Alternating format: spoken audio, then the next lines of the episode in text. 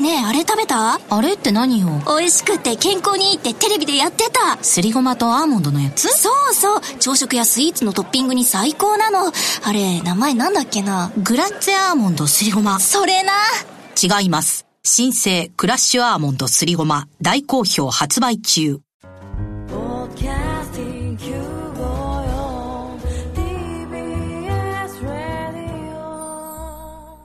TBS ラジオ、ポッドキャスティングをお聞きの皆さん、こんにちは。安住紳一郎の日曜天国、アシスタントディレクターの刈谷陽子です。日天のポッドキャスティング、今日は307回目です。日曜朝10時からの本放送と合わせて、ぜひお楽しみください。それでは7月21日放送分、安住紳一郎の日曜天国、メッセージコーナーをお聞きください。さて今日のメッセージテーマこちらです。電化製品と私。三重県松阪市八代目玉メスさん女性の方からいただきました。ありがとうございます。ありがとうございます。私は小さい頃から箱物に入るのが好きで段ボールなどを城のようにしていました。ねえ、うん。小さい時好きですよね。好きですよね。小学生の頃洗濯機に後ろ向きにお尻からずっぽり入り抜けなくなり慌てて母を半泣き状態で呼びました、はい母は大笑いをしながら助け出してくれましたが 今でも時々思い出して笑われます。とっくに成人して社会人になった今も電気屋さんへ行き乾燥機や洗濯機を見ると少しだけ入ってみたい衝動に駆られます。そうですか。もう成人されましたね。ねえ。えよかった無事にね。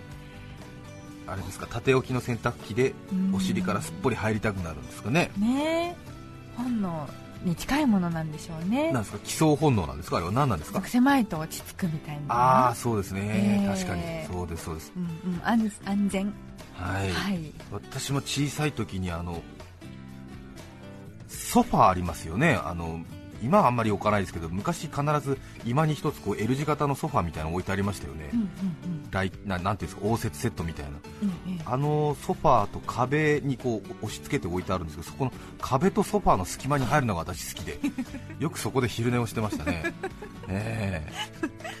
行方不明みたいになっちゃいますよね。えそうですね。でええも足だけ出てたりとかするんですけどね、なんかちょっとそういう隙間とかに入ってみたくなるんですよね。ね横浜市緑区のひらひらさん48歳男性の方ありがとうございます。ありがとうございます。刺し物職人ですねねねえいつもありがとうございます。本当に。我が家は1991年に結婚した時、はい。電化製品を一気に買い揃えました、うん。そうですね。ね結婚する時とかにね。え当時はファジー家電ブームで ありましたね。ファジーエアコンファジー掃除機ファジー炊飯器何でもかんでもファジーでしたどこ行っちゃったんだろうね。え そうですね。何だったんだろうね。そうですね。うん。ファジーには曖昧という意味があるみたいですが、ええ。我が家のファジー家電たちは晩年の壊れて生き方が曖昧でした。例えばファジー全自動洗濯機は仕事ぶりがファジーというか手抜きをやらかすのです。水を溜めてさて洗濯に取り掛かるのかと思えばいきなり溜めた水を捨て脱水を始め早々とできましたというチャイム音を鳴らすのです。困るなんか洗濯機が止まるのが早いなと注意して見ているとこんな手抜きを5回に1回ぐらいするようになっていたのです。それからは全自動洗濯機なのに仕事をちゃんとするかどうか付きっきりで見張っていなくてはならなくなり洗濯機が手を抜いた途端己は洗濯機としての教授はどこへ行ったんじゃと怒鳴りつけるのが常でした。またファジー電子レンジはスイッチを押すとレンジ内の明かりが灯りトレイに乗った食品がくるくると回りチンとは鳴るのですが、はい。取り出すと全く温まっていないどころか冷え冷えのままということがこれも5回に1回くらい起きるようになりました。おかずができてさあ解凍したご飯を食べようと思ったところ、はい。カチカチのままなのです。へこれにはがっくりと膝をつき「オンドレは新車の展示台かここは東京ビッグサイトか」と虚しく罵ってしまいます。人の勘や経験則でしかできなかった細かな作業を電化製品が代わりにすると言われたファジー家電ですが我が家のファジーたちはある意味とても人間味にあふれていました。素か。晴らしいですね。そうですね、はあ。ざくっとその日を境にできなくなるとかじゃないんだそうですね。5回に1回くらい何かちょっとまだらまだらにボケ的な、えそうですえね。えもともとはねその人間しかできないような細かなちょっとしたこうなんですか、うん。微調整を,、ねね。できるええということで人気になったファジー家電なんですが、え壊れていく時も少し人間味に溢れちゃったという。完全にゼロでパタンと止まるわけじゃなくて5回に1回ぐらいミスをし始めるところから始まるといういやでも洗濯機とか困りますよ全自動洗濯機。はい終わりました。ねピピーピピーとかなってできたかなと思ったらそこそこ濡れてるしね。ねえ。うんいいんじゃないかなと思ったら全然洗濯してないっていうね。洗剤が落ちてなかったりするんだろうね。ねえねえ。うん、うん。ありますよ、えー洗濯物ってなんか濡れてると安心しますからねなんかね。あのもう洗濯終わったんじゃないかってあー。思いますけどね。ね。本当に注水して脱水しただけみたいな状態になってて、ええ。えうん。残ってるよ成分が。うん。はい。水に濡らしただけ仙台市の今南度さん44歳女性の方ありがとうございます。ありがとうございます。最近は全国のポッドキャスト組がね席 元気巻ですね。してるよね。ええ。嬉しい。そうなんですね。関東にしか流れてない放送なんですけどなんかお便りくださる方が全国からいて嬉しい限りなんですけどええ。この人たちはあれですからねあの自分のメッセージが発表されることを確認せずに喜ぶという 完全にそのなんていうんですかあの犠牲っていうかななんていうんですかね。えです。え奉仕の精神なんですよね、ええ。私の私の話が関東の皆さん方に喜ばれますようにという念を1年送ったまま結果知らずという、ねええすごいですね。ええ。はい。100年後のために私は木を植えるんですみたいな そういうことなんですよね。大したもんだと思いますけどね。ありがとうございます。本当にありがとうございいいですね。聞こえてないんです。聞こえてないんですよ、ええありがとうございますって言ってもこの人には届いてないんですからね、ええ私のメッセージは読まれたのかどうかって言ってずっとねあそうなのなんつっていろいろね、ええ。読まれたかどうかでもみたいなポッドキャストになってね仙台市今南度さん44歳女性の方ありがとうありございます。がとうございます。くせ毛の私は髪がまとまりにくく特に梅雨の時期は膨張してヘアスタイルが決まらないのが悩みの種です。わかりますよ。そんなくせ毛にイオンドライヤーという救世主が現れたのは10年ほど前のことでしょうか。イオンドライヤーを使うとイオンがどうこうしてボサボサと膨張する髪がツルツルっとまとまるというくせ毛にとっては夢のような製品です。もちろん速攻で購入しました。使ってみると髪がまとまりやすくなり大満足。友達職場の同僚にイオンドライヤーの良さを語りまくり購入を勧めました。はい。旅行にも持っていき私はこれじゃないとダメなのよと気取っていました。ある日お風呂上がりにいつものようにイオンドライヤーを使っていると本体にボタンがついているのに気づきました。そこにはイオンの文字があれ？まさか？と思い読んでいなかった取説を取り出して読むとイオンのボタンを押すとイオンが出ますとの説明が。私はイオンを出さずにただのドライヤーを使っていただけでした。高価なドライヤーを使っているという思いが私の髪をまとめていたのでしょうか。自分の感覚が全く当てにならないことが分かりました。あくまで個人の感想です。ね。ありがち。そう。うっかりな人にはありがちね。でもまとまってたならね。まとまってたならいいんじゃないかっていうことなんですよね。気持ちの問題だろうと、えすごい、ープラセボ効果っていうんですか？そうですえね、ー偽薬効果っていう、偽薬えーはい。偽薬効果ですか、ねえ。ー面白いですね。そうね。病は気からということがありますよ。髪のまとまりも木からなんだ。うん、まあ気合でしょうね最後はね三重県名張市の峰峰屋さん30歳男性の方ありがとうございます。がとうございます。幼稚園の頃相撲好きで中継を見ていました、私も見ますよ。力士たちの力強さに次第に興奮を覚え誰かと相撲を取りたくなりました。しかし周りには誰もおらずそれでも相撲を取りたい私はあろうことかテレビの中の力士に向かって相撲を取ろうとテレビを持ち上げました。案の定テレビの上に置いてあった時計がおでこを直撃繊維を喪失してしまいました。薄型テレビが主流になりテレビの上に何も置けなくなった今となっては懐かしい笑い話です。これはちょっとやりすぎだろうなと思いますけれどね。そうですか。今ね名古屋場所やってますね。えー皆さんは今年今年の夏は白鷺の姉子はご覧になりましたでしょうか？西の花道前から7列目ぐらいに座ってらっしゃいますけれどもね。はい。白鷺のごとく背筋をピンと伸ばした和服美人が座ってると思いますが私たちは毎年注目をしていますよ。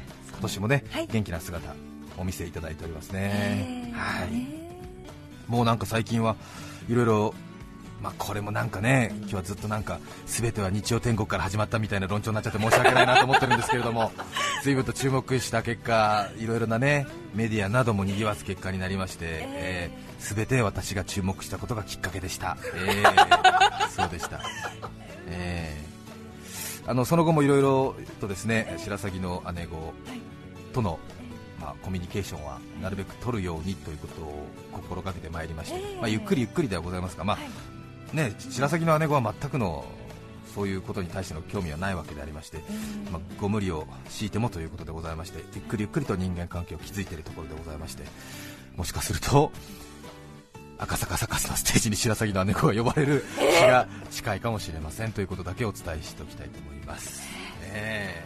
ー、いつかねちょっとねゆっくりお話聞きたいですよね、えー、そうですね。もしかすると白鷺の姉子ゲストに迎える日が来るやもしれません、ね。えー、ただねあの名古屋場所が開かれている最中などはね、えー、白崎の姉子は相撲を見たい人ですからね、決して決して。その人をね呼んでしまうと相撲が見られなくなってしまいますからね、えー、本末転倒になりますので、えー、新宿区の白いスカートさんありがとうございます。ありがとうございます。私には4年同棲している彼がいます。その彼の話ですが先日30歳になったことを契機に髪の毛を大事にしようとお風呂場で使用できる頭皮マッサージの機械を購入しました。彼がねそうですねいいらしいですよね。特に私から見てまだ薄い感じはしないのですが行っちゃってからでは遅い。予防が大事なんだよ予防がと毎日地道に戦っています。300ml3500 円のシャンプーとともに使っています。秋っぽい彼ですのでいつまで使うかは分かりませんがどうか使い続けいつの日か成果が出たと共に喜べる日が来ることを願っています。しがみつくのだ、えー、いいですね。えー、髪の予防は1人ではね虚しいのでなるべく仲間と一緒にやるといいでしょうね、えー、いいと思いますよ、はい、私も仕事仲間とあの1人ちょっとね、えー、あの薄毛で悩んでる男子がいましてですね、はい、えー、1人だけではやっぱりだめだろうということで、うん、4人くらいでチームを組んで、えー、彼の薄毛対策に取り組んでますね。あそうですか、えー、やっぱりね4人ぐらい集まって、うん、あの別にあの他の3人は薄毛には悩んでないんだけども、彼が薄毛で悩んでて、はい、いろいろその薬とか病院とか、こういうのがいいよという民間療法を含めてでみんな他の3人が情報を集めてきて彼にやってで実験してで増えた増えないとか良かった良くないとかストレス与えるの与えてるとかそういうことをやってるんですよね。で他の3人はそのいつかね自分もやるだろうから、その経験則として自分たちもやりたいみたいなのですごいですよ、たまに。車一緒になるとずっとその話してますけど、えー、ちょっと激論になるときありますよ。ああれはだめなんだって。って言われていや聞くって。みたいな、えー、いや違う違う違う。みたいな、えー、違うって。どどちょっと説明してみ？みたいな。暑 いですね。暑いですよ、えー、浦安市の豆太郎さん29歳男性の方。電化製品と私。ありがとうございます。私が小学生だった頃のある日家に帰ってテレビをつけると教育テレビで手話ニュースをやっていました当時の手話ニュースは手話をする方の手話と字幕だけでニュースを伝えるスタイルだったと思います。しかしその手話ニュースを見ているとふと気になることがどうも手話をしている人は手話と同時にごくごく小さな声でニュースを伝えているようでした。気になった私が確認しようとボリュームを全開まで上げた瞬間手話ニュースは終わり突如ニコニコプンが始まりました。ドカーンという爆発音とともにニコニコ島が。ありまして。じゃじゃ丸ピッコロ。ポロリの3人組が出現。テレビの上にあった置物が落下するほどの爆音に パニックになった私はすぐにリモコンで電源を切ろうとするも焦りすぎてリモコンをソファーの後ろに落としてしまい なかなか取り出せません。野外フェスタのような地鳴りを伴う轟音の中テレビの中で愉快に踊り続ける3人組。ようやくリモコンで電源を切った時には部屋で飼っていた文鳥が止まり木から落ちて気絶していました、えー、本当に申し訳ないことをしました。ちなみにボリュームそのままで電源を切ってしまったのでその後夕食の際に今度は家族全員が吹っ飛び父にしこたまひっぱたかれました。ありますね。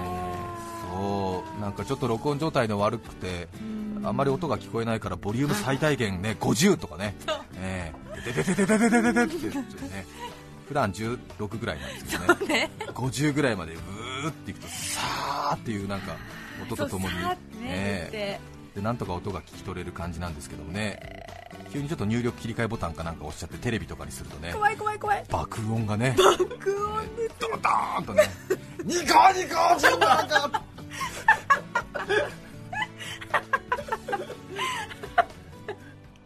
7月21日放送分、安住紳一郎の日曜天国、メッセージコーナーをお聞きいただきました。それでは今日はこの辺で失礼します。安住紳一郎のポッドキャスト天国。飛んで火にいる夏の虫。飛んで帰れど妻は虫。お聞きの放送は TBS ラジオ954さて、来週7月28日の安住紳一郎の日曜天国、メッセージテーマは、遊園地の思い出。ゲストは語源ハンター、和栗隆さんです。それでは来週も日曜朝10時、TBS ラジオ954でお会いしましょう。さようなら。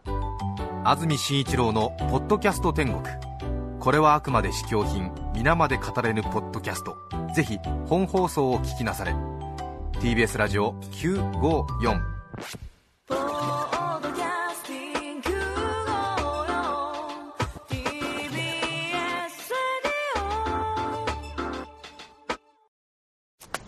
突然ですがこのラジオ何で聞いてますか？オフィスの PC で？移動中の車で？どちらも部品に希少な貴金属が使われているんです。街中のいろんな製品に使われたり役目を終えたりして眠っている貴金属。これらを再生可能な資源の山都市鉱山と呼びます。貴金属ってジュエリーはもちろんのこと産業用としてもみんなに関係あるんですね。ちなみに私はジョギングしながらスマホで聞いてました。もちろんこの中にも。貴金属の循環型ソリューションでコツコツと地球の未来を支えたい。田中貴金属グループ。